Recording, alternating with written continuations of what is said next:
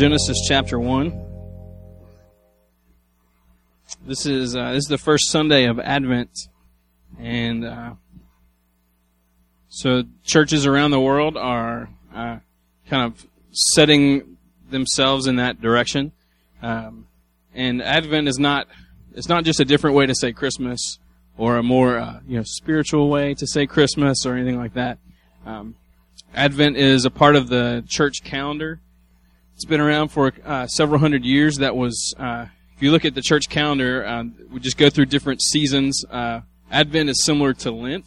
Uh, it's the season leading up to uh, our celebration of, um, of, of Jesus and His incarnation.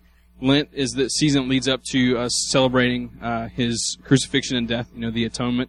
there are, are other uh, times times of the year where different things are focused on, and so the church calendar is kind of put together in order to to make sure that we didn't get so caught up in uh, life here on earth and um, all the things that you know uh, churches do and all this kind of stuff. We, wouldn't stray so far off that we would forget to um, to really participate in the, the things that, that are foundational for us. And um, and I know over the last couple years, just from from talking with people at the ring and stuff, a lot of us didn't grow up in churches that that really uh, celebrated Advent uh, in a traditional kind of way.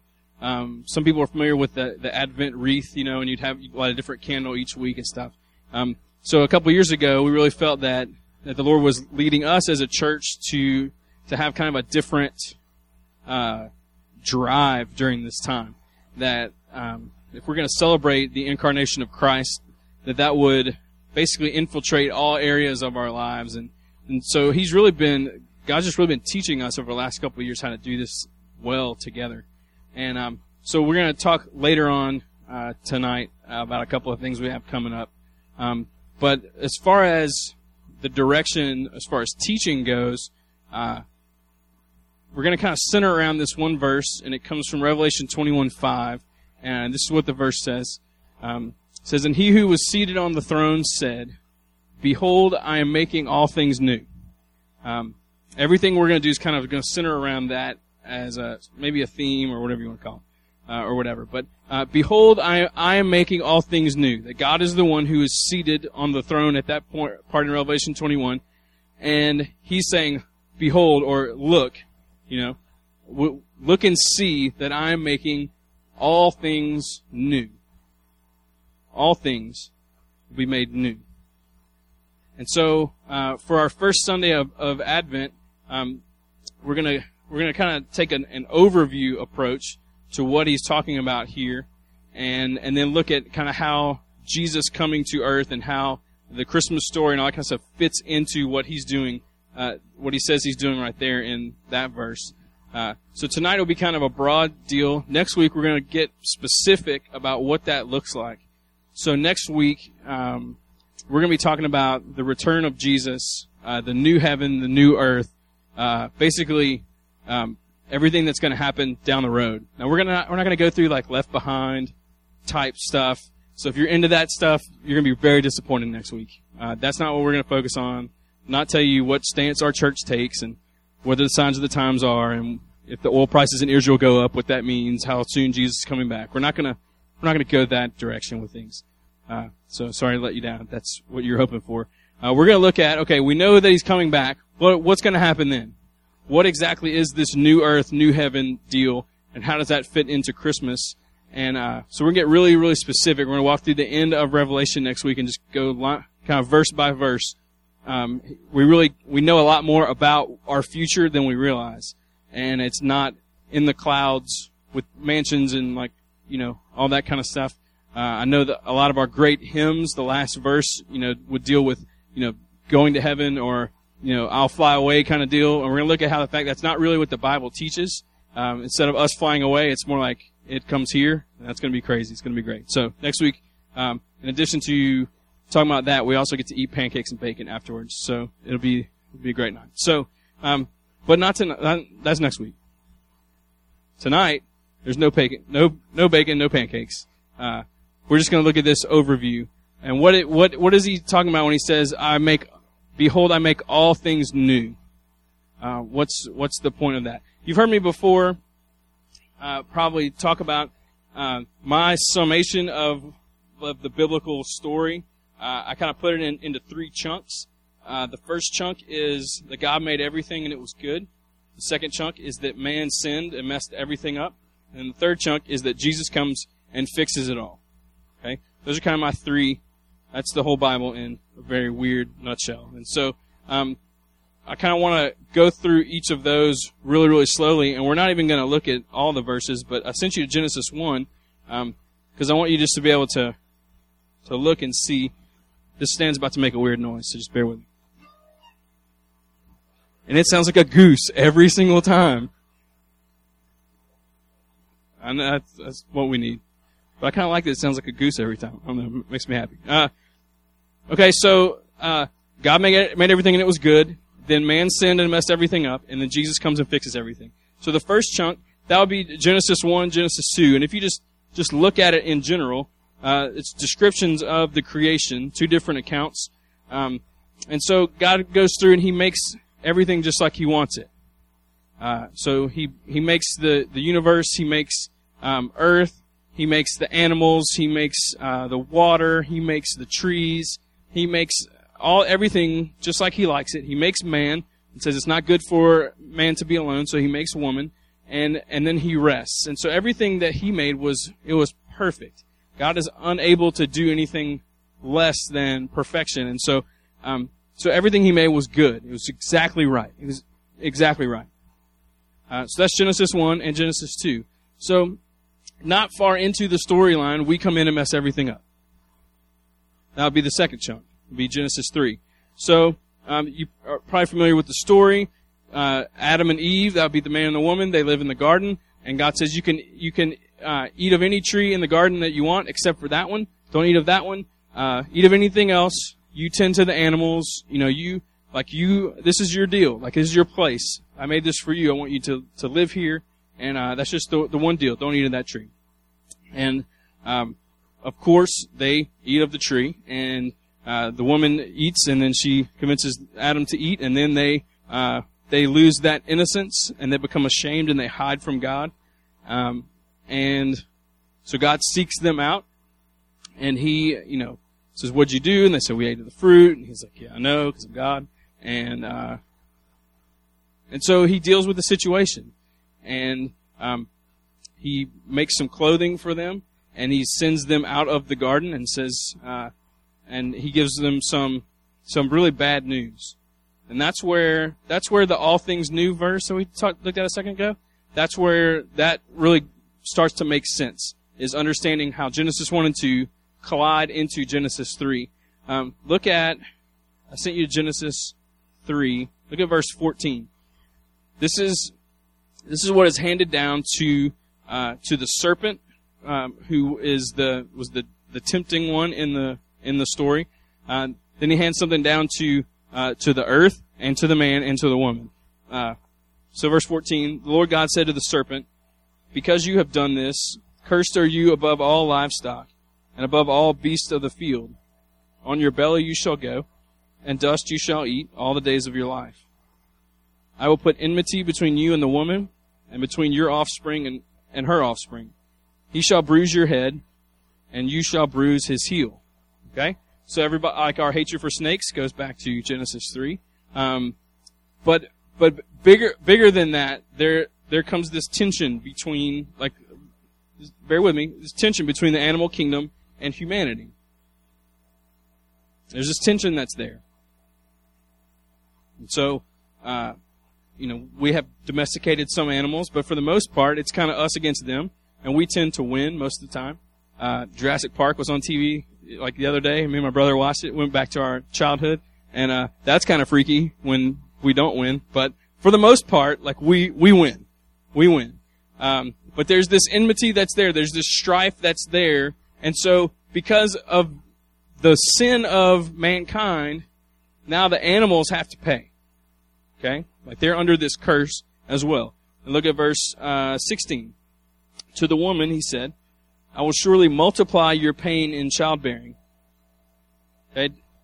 That basically is not saying that before sin, childbearing would not be painful. but now it's like the pain is multiplied. Okay. Um, in pain you shall bring forth children. Your desire shall be for your husband, and he shall rule over you. Okay. There'll be this tension that's there between men and women. That's where that that's where that comes from.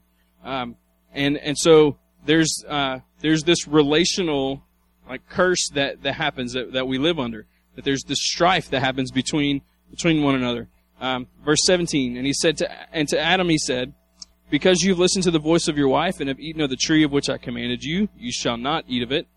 Cursed is the ground because of you. Okay? Cursed is the ground because of you. Alright, remember that. Um, in pain you shall eat of it all the days of your life.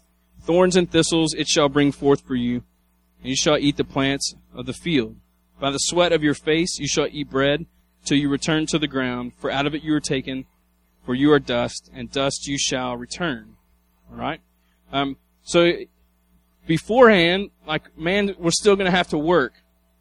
But now work was, was gonna be full of toil. Uh, he's going to work the ground. The ground would no, no longer cooperate. So um, he's like, if you ever try to plant anything and then like weeds grow up, uh, you know, it's like, where where are you coming from? Um, there there's this uh, this curse that it's it's under um, planting and growing and harvesting and all the stuff that that man would would have been able to do without all those problems.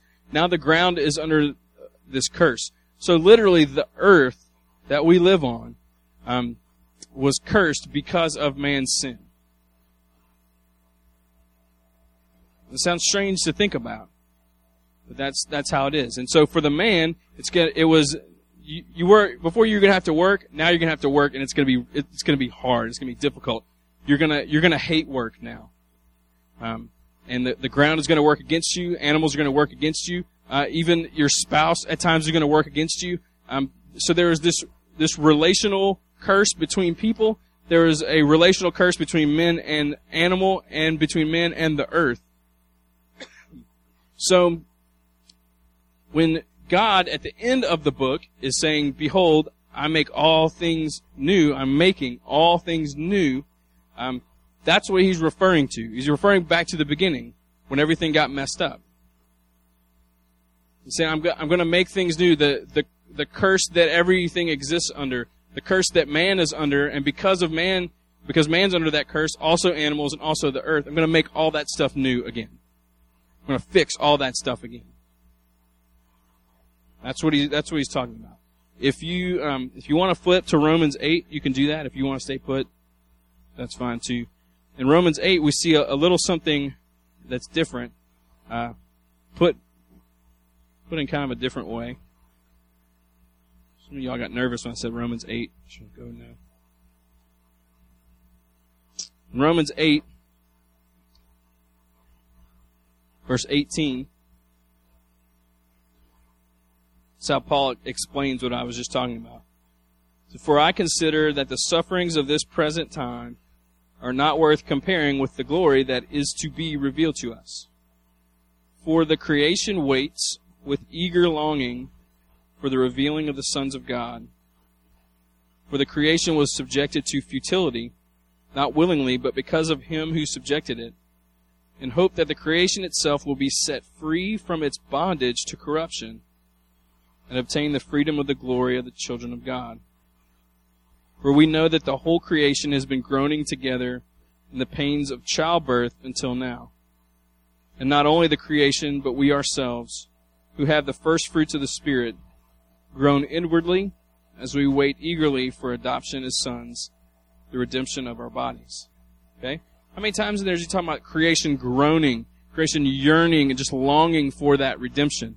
Um, what he's doing is he's kind of personifying the earth. He's personifying all the created order that we live on. He's basically saying every, everything, the earth, the animals, they're all begging for, like, they're all begging to be made new again. They're begging for that bondage and that curse to be lifted. They're, the, it's groaning like in childbirth. They're just the earth is crying out. And so when we when we when we are faced with the reality of the world that we live in, sometimes we look at we look at what happened in Haiti, and the so the earth shifts, and all this destruction happens. We look at tsunamis that come in after these plates shift under the earth in parts of, of the ocean. We've seen it in Japan and in Indonesia. Um, we've experienced our, you know, hurricanes here and there are tornadoes that went through in, like in Alabama. I mean, we're very familiar with nature crying out and the, the, like in birth pains, longing for that redemption. That's, that's why those things happen. People always say like, you know, well, like why, you know, why didn't God stop this? Why didn't God stop this? It's like, well, this is the, this is the curse that we all live under. The way it shows up in my life and in your life is is like our struggles with sin. The way it shows up with the earth is that the earth has earthquakes and tsunamis and floods and all these. That's how it shows up. Those natural disasters are supposed to point to a greater reality that we need redemption. We need someone to step in and fix everything, and that someone is Jesus. I'm not sure how it shows up in the animal kingdom. I'll be honest, I'm a little, I don't really know how it shows up there. But it, they fall under creation in those verses. So somehow, maybe they're having little powwows, you know, or something. I don't know. Maybe that's where all the deer are every time I go deer hunting. They're, they're having theological discussions instead of coming out and eating acorns, you know, that they're supposed to. But anyway, um, all of, all of creation though, sits in that second chunk right there. Remember, first chunk, God made everything and it was good. Second chunk, man sinned and messed everything up. Literally everything is messed up because of it. And so, when man messed everything up, God came up with this plan. And he set that plan in motion. So, the first chunk is Genesis 1 and 2. The second chunk is like Genesis 3. And then from that point on, uh, is like the new plan. So this is how the plan worked. Uh, God started. He started making promises. He gets this. He gets the Israelites, makes promises to them. Uh, you know, starts with Abraham and then goes on and on and, and builds this nation. And he starts speaking to this nation through the prophets of saying, "I'm going to send someone. I'm going to send someone. I'm going to send someone." they're like, "That's really that's really great." They wanted someone to come and be this great leader who would lead them to be a great nation on the earth. What they failed to realize was that God had given them this law, uh, these Ten Commandments that they were supposed to keep. And by not being able to keep them, it was supposed to reveal the fact that there's a, there's a flaw inside. They didn't understand, they didn't understand, they didn't have the Bible like we have it. They didn't understand the whole storyline. Um, so God starts speaking through the prophets and they're saying, no, no, no, it's about the law and the fact that we can't keep the law, and so we need somebody to come because the problem is, is inside. It's not, it's not in our minds, it's not in our behavior, there's an internal problem, internal problem. They, just, they didn't really get it. They didn't really get it. So the prophets, they start looking forward. They're, basically, they're, they're saying, like, there's another chunk that's coming. We know God made everything that's good, and we know we, every, we know things are messed up, but there's another, there's someone that's going to come for that last part and bring it to completion. And so they kept pointing forward, pointing forward. And so they would say something, some people would believe, and Israel had this, they were really, really faithful, and then like completely they fall on their face. They kind of had this up and down history, trusting God and then not trusting God, trusting God and not trusting God. And it goes and goes and goes and goes, and then they hit this, this point where God stops talking to them. He stops speaking through the prophets. And that's the point at the end of the Old Testament. Between the old, when the Old Testament was written and the New Testament comes about, is 400 years of God not saying a word. And a part of what that led to was the people becoming really, like really, not impatient in a bad way, like really eager. And they started to beg, beg the Lord. They wanted to know, how long are you going to be silent? How long? Like, when are you going to send this Messiah? When are you going to send this Redeemer? And they prayed and they prayed and they prayed, and for 400 years they just waited and waited and waited. And then, finally, at just the right time, you have Mary and Joseph and this miraculous pregnancy and the census and the manger and the shepherds and the wise men and the angels and all that stuff goes on. And that's, this is when Advent comes in. With Ad, Advent means arrival, it means coming. We celebrate the arrival of the one who came to fix everything that we messed up and bring it back to the original way that God intended for things to be, which would be good and perfect and without sin. We celebrate Advent because he's he's finally here. hundreds of years of silence. Before that, hundreds of years of up and down and God speaking through prophets and all stuff, pointing forward and pointing forward. And finally, there he is. He's here. That's why Advent is such a big deal. That's why, you know, typically like Christmas is Santa Claus and Christmas lights and Christmas carols and, and, you know, company parties and family get-togethers, and all these things that are fine and good. Uh, with the church, like for us, it's, it's Advent. We celebrate the arrival of the Messiah. The one who has come and said, I'm making all things new. I'm fixing the curse. I'm bringing us back to basically Eden, the way everything, where everything started. And with our redemption comes the redemption of all of creation underneath that. See, that's why when you go, if we go and you look at what it says in Romans 8, creation is not longing for their own Messiah. They're longing for humanity to be redeemed. Because when we are redeemed, then the earth and the animals and everything falls underneath that. So everything has been pointing forward to the arrival of this Messiah. And so there he is, the baby in the manger, you know, like everything that we love about the Christmas story. But it means something different because we understand those three chunks of truth.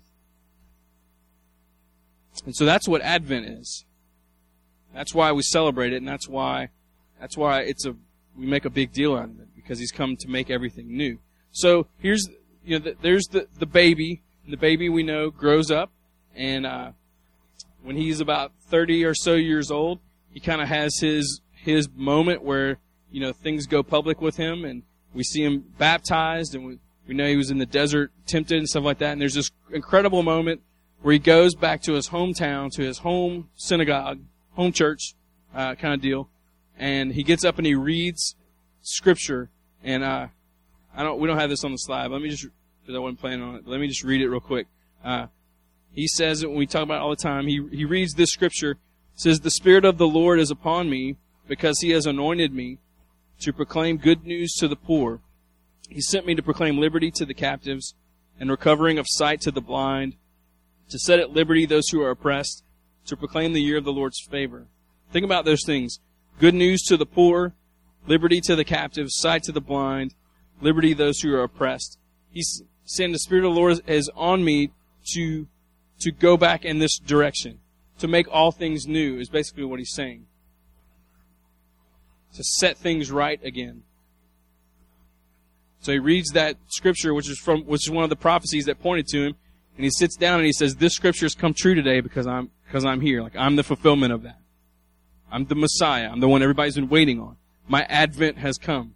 And so we, we see him go and, and he lives this perfect life and he, he has these disciples that he trains and he goes everywhere he preaches, you know, change the way, change the way you're thinking. Um, the kingdom of God, the kingdom of heaven is, is here. It's available.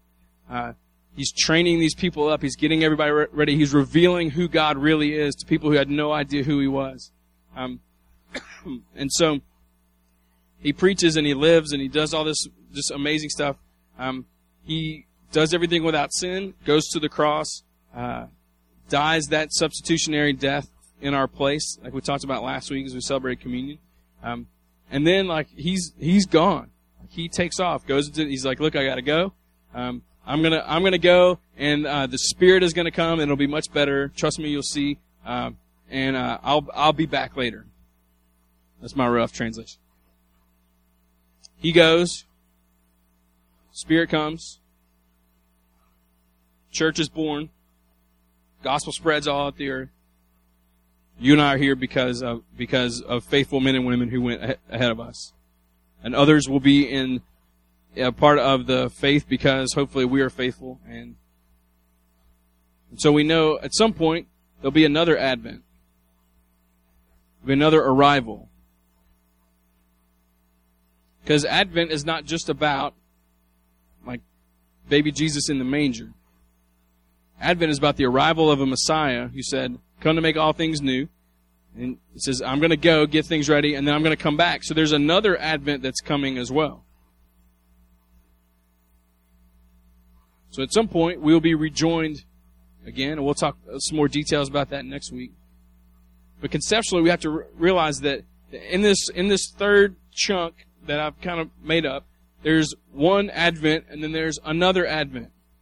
There's the first Advent of baby Jesus. Okay, he leaves heaven, comes to earth. There's the second Advent when he is rejoined, and we're all rejoined together again. That will happen sometime in the future. So now we're we're kind of we're in between the two Advents. And so a celebration of, of Advent, if we're not if if looking forward to his second advent is not a part of how we celebrate things, then we're, we're missing out on the significance of, of what this time is supposed to be about.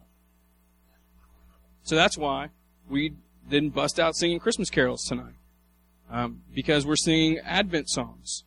Advent songs are about the two arrivals of our Messiah and what he has done making all things new. So when we sing, it's all because of Jesus I'm alive, we're, we're talking about those two those two times together. We're talking about those two advents of Jesus.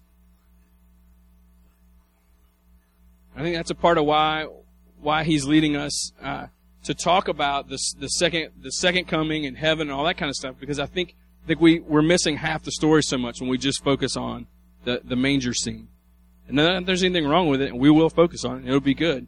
We're going to start at, at the end and kind of work our way backwards a little bit. So, okay, so what does all that, what does it have to do with, with us tonight? Um, what's the point of me saying all that stuff? The point is this. Uh, aside from us needing to understand Advent, needing to understand when, when Jesus says, I'm making all things new, what, what, what is he talking about? What is he making new? And why does it need to be made new? Um, we need to get all that stuff. We also, we need to understand better what it means to live in between the first advent of Jesus and the second advent of Jesus. that's, that's where we find ourselves. We know he, he came the first time, just like the prophet said he would. We also know that he's coming to come again and complete everything.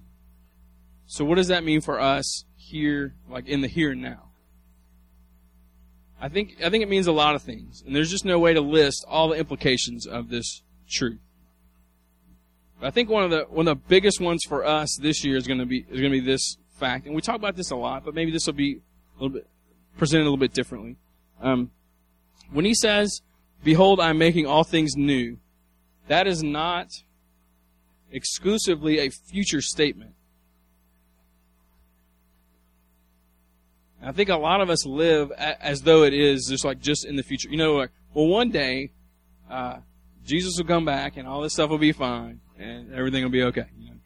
When I was in college, we had this like joke that really wasn't that funny, but like, man, I know I should study, but Jesus might come back tomorrow, and then I would have wasted my last night, you know, whatever.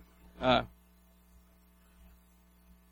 we can't just live like thinking that all the good stuff is down the road. There's tremendously I, there's just a tremendous amount of good stuff down the road. Absolutely.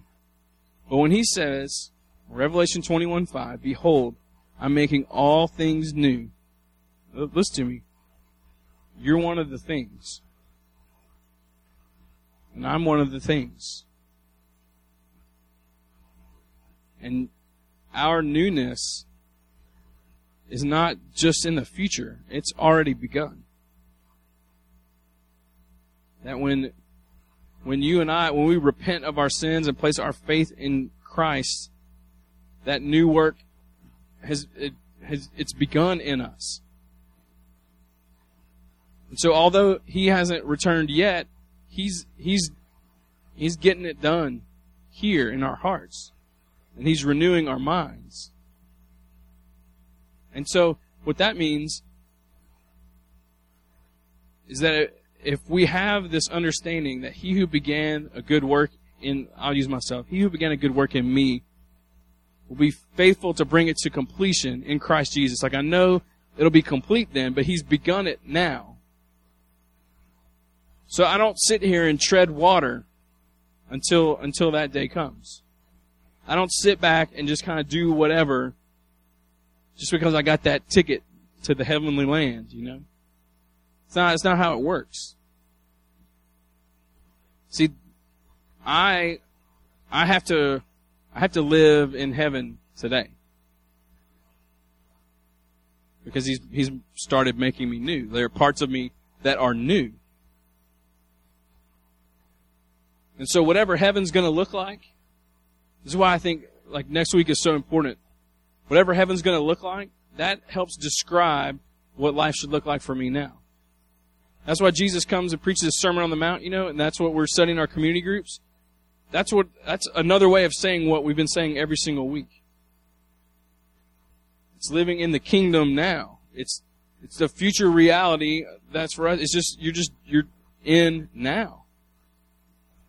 There's no need to wait because he's already making you new. And so there will come a day when there, when, when it's, it's total and it's complete and all that. So in the meantime, everything about my whole life is changed when I when I fully grasp that this reality and I live rooted really really deeply in like in this fact. See, that's why that's why the way we celebrate Advent uh, has become different over the last couple years. That we've we started taking up you know an offering to to invest money into something that that looks like the kingdom, that looks like the King, that looks like heaven right right here and now.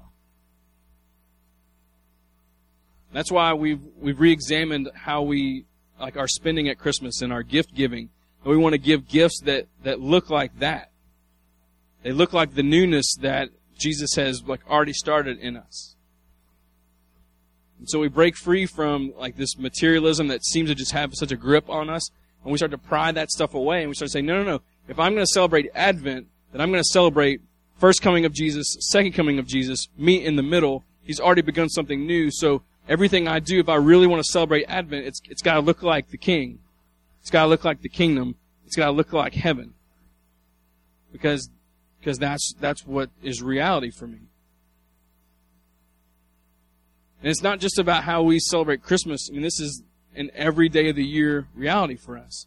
So we talk about investing in the relationships that God gives us. Like that's, that's what it is, is that we're, if we're already living in heaven, we're putting heaven on display for people to see. people can should be able to see the fact that God is, is making all things new and we're one of the things. So this is what new looks like. Not saying that we're perfect. This is what being new and in process looks like. This is what grace looks like. This is what mercy looks like. This is what kindness, the kindness of God looks like.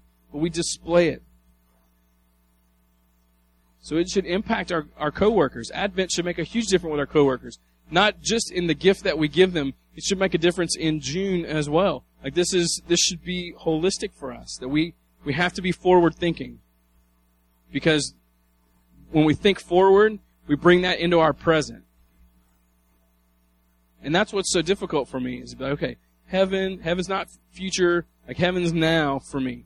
Like bring bring it into the present. Bring it in to the present. And then go to work. Bring it into the present and go to Walmart. Bring it into the present and go to a family gathering. Bring it in the into the present and, and do your, your budget. Bring it into the present and fill in the blank, whatever you want to think.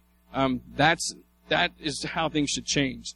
So when we struggle through with, with forgiveness and restoration, when we struggle with, with sin and sanctification and holiness, when we struggle with living in community, there's all these things that are, are out there. If we were to stop and look forward and say, what is this going to look like in heaven? What is it, which is another way of saying, what does this look like in the kingdom? Which is another way of saying what does the king look like and what does he think in regard to this. We bring all that into our present, and that shows us what like this is what you do.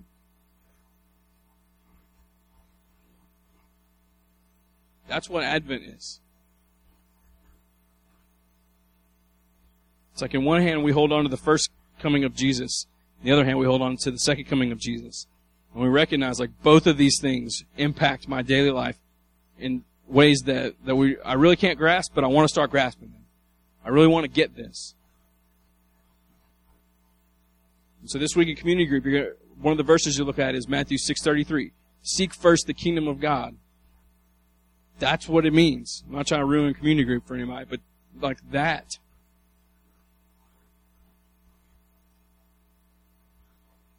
So that's Advent. That's that's why why we celebrate it the way we do. It's why we're going to take up the offering on Christmas Eve. That's why we're challenging you to not uh, to not give into materialism. That's why we're challenging everybody to give gifts that look like this. That's why we're, we're that's why we're doing this the way that we're doing it. Um, is that that obedience that helps us to understand that Jesus is making all things new. He's fixing everything that man messed up because of sin, and he's bringing us back to the original design for things. Um, but the thing is, is he's not just bringing us back to this like caveman time, you know, back in Eden kind of thing. Like when when he makes all things new, it's it's going to blow blow your minds. I think next week when we go through really really slowly and look at some of the implications of some of the things that are ahead for us. Um, and so, so I think I think tonight is hopefully maybe going to cast a little bit of a vision for our next couple weeks together. We need to walk through these next several weeks together as a church and community groups and that kind of stuff, but also as individuals where you live and where you work and with your families and all that kind of stuff, and really think, okay, um, how how can how can I live in between the two advents of Jesus and put that on display? I think asking asking the Lord to give you a vision for what your Advent season can look like and how like your world can be impacted would be just a tremendous thing. You think about collectively, all right, if, if I've been made new and you've been made new and you and you and you and you, like take all these lives and put them together. Look how much heaven is on display. I mean, think, think about how much people should understand what heaven looks like through just, just being displayed with our lives. And if you bring every Christian in Baton Rouge, if, if, if everybody was doing that, think about how much heaven would be displayed in our city all the time. And that's that's where that's where we need to go with this. Um, and so here's here's just my closing deal. This is, this is what I, I, think Advent really really does for us. Um, in uh, back in Jesus' day, talked about this before.